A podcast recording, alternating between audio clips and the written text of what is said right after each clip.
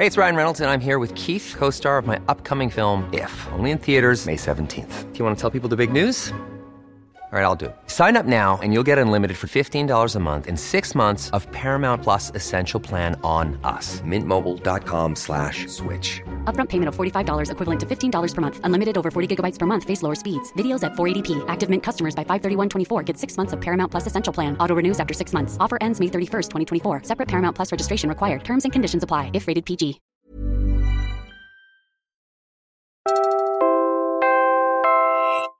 You're listening to Puma Podcast. Hi, I'm Bella Perez Rubio, Puma Podcast, and you're listening to Teka Teka News. You want to help. Ito kasi ang mga Afghan na tumulong sa mga Amerikano nung gera. Tapos biglang umalis ang mga Amerikano na iwan ito. Ang katotohanan, pinapatay talaga sila ng kalaban. Nearly two years ago, the U.S. pulled all of its remaining troops from Afghanistan. Chaos ensued as the country swiftly fell back under Taliban rule. Many Afghan citizens who worked for the U.S. were left behind, endangering them and their families. Now, the U.S. wants the Philippines to temporarily host their former employees who are waiting on their visas. The request is coming from the highest levels of American government, including President Joe Biden. But Manila is still weighing the proposal as lawmakers, security officials, and stakeholders raise concerns.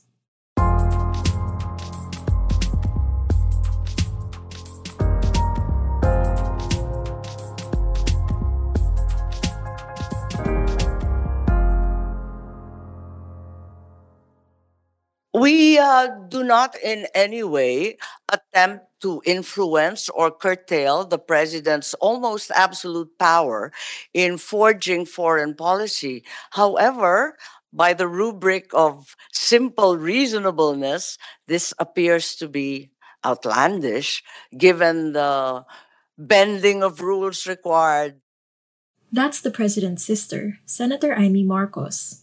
In June, as chair of the Foreign Relations Panel, she led a hearing on Washington's proposal to Manila. The first issue taken up was how long it took for the U.S. Embassy and the DFA to disclose the request made by Washington last year. The public first became aware of it just this June. One of the chief resource persons questioned was Ambassador to the U.S., Jose Romualdez, second cousin to both Senator and President Marcos. Ambassador Romualdez, you maintained that there was no secret to the U.S. proposal to allow the entry and temporary housing of the nationals from Afghanistan. May we know how the request was made? Uh, yes, there was a formal request that we received at the embassy, but it was also followed up uh, with us uh, through the State Department whether this is possible for us to uh, consider. And so we immediately sent this uh, request to the Department of Foreign Affairs and uh, the secretary and I spoke about it briefly, and he said that he was going to have this studied uh, before any action could be taken. Here's Foreign Secretary Enrique Manalo, who was at the same hearing.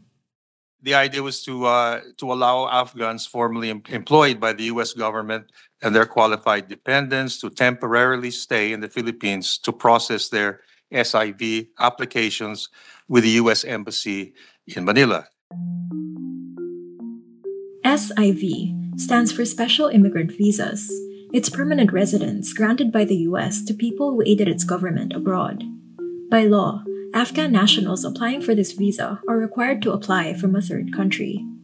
The DFA explained that it didn't publicize the request because it wanted to consult relevant agencies first. In fact, within less than a month of receiving it, they convened an interagency meeting with the Departments of Defense, Justice, and the police. Agencies including the National Intelligence Coordinating Agency, the Department of Education, and the National Commission on Muslim Filipinos have also been looped in since then. The ambassador says that thereafter the State Department also reiterated the request directly to the DFA. Is that correct? The Secretary of State directly uh, raised this with me on a few occasions, verbally, and also uh, in a letter. President Biden also briefly raised the issue with President Marcos during the visit last May.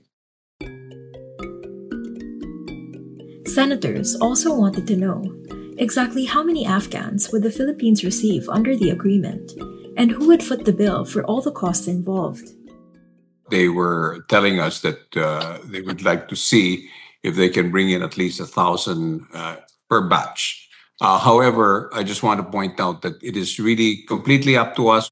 We can have it a thousand each time, and they will repatriate it to the United States once they receive their SIVs, or they will bring in perhaps uh, one or two thousand. It depends on the kind of um, boarding or lodging that they will provide, which all, all of these they will be uh, at their expense. If Manila and Washington come to an agreement, the Philippine visa granted to Afghan nationals would allow them a stay of just 30 to 59 days here. So, what happens if their US visa applications take longer than that? And what happens if their application is denied by the US? Here's Secretary Manalo again. The processing for these visa cases would take 30 to 60 days, after which the US government would transport these Afghan nationals to the United States for permanent resettlement or, if found ineligible, to another country. Legally, these Afghan nationals are not refugees, which is one of the reasons why the process of taking them in is so complex. But if the US denies their visa requests, that will effectively turn them into refugees. Needless to say, the stakes are high. Concerns have also been raised over the possible security risks posed by the US proposal. More on that after a quick break.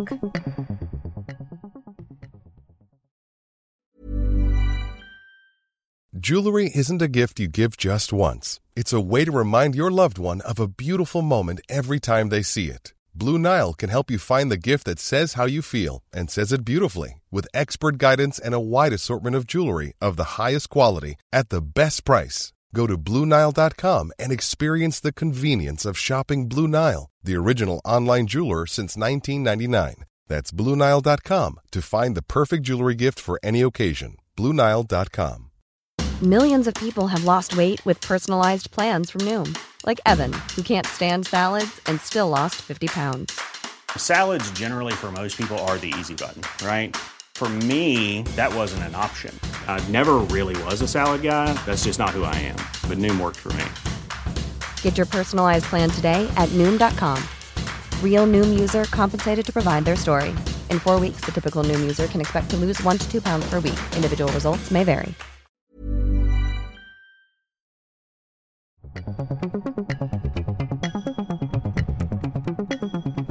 You said that rigorous security vetting has already been done by the United States government. What about the Philippine government? Are we able to undertake rigorous security vetting and background checks?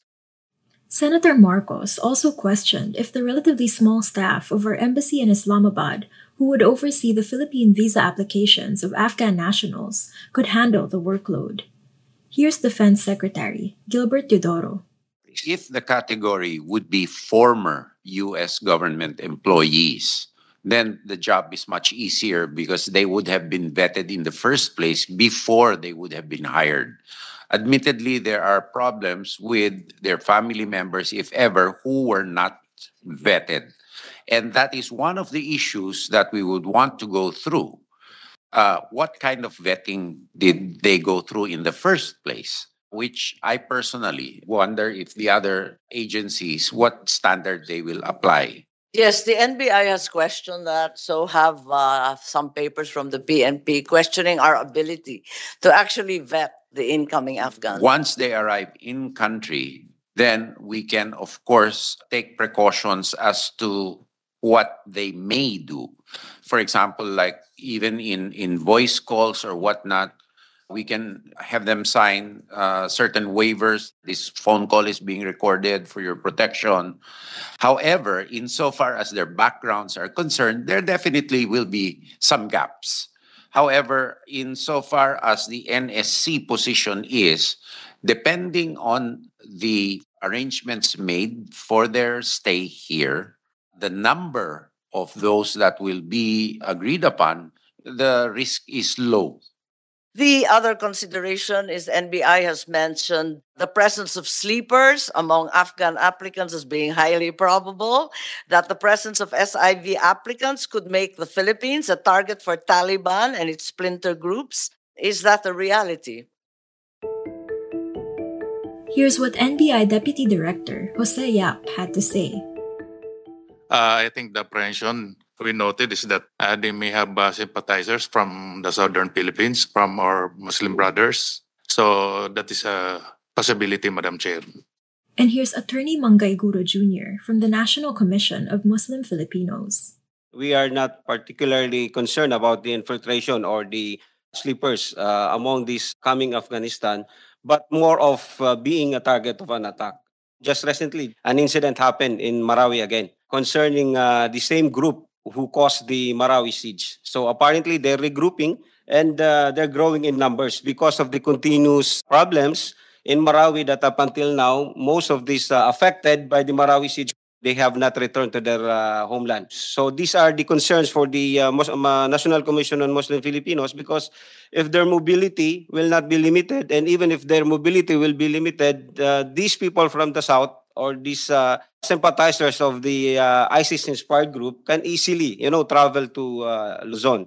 We agree with the Security uh, Council that as far as the infiltration of Taliban inspired from this Afghanistan, that is very slim. But for the uh, security uh, concerns of those within the Philippines already, like the sympathizers of these uh, leftist groups.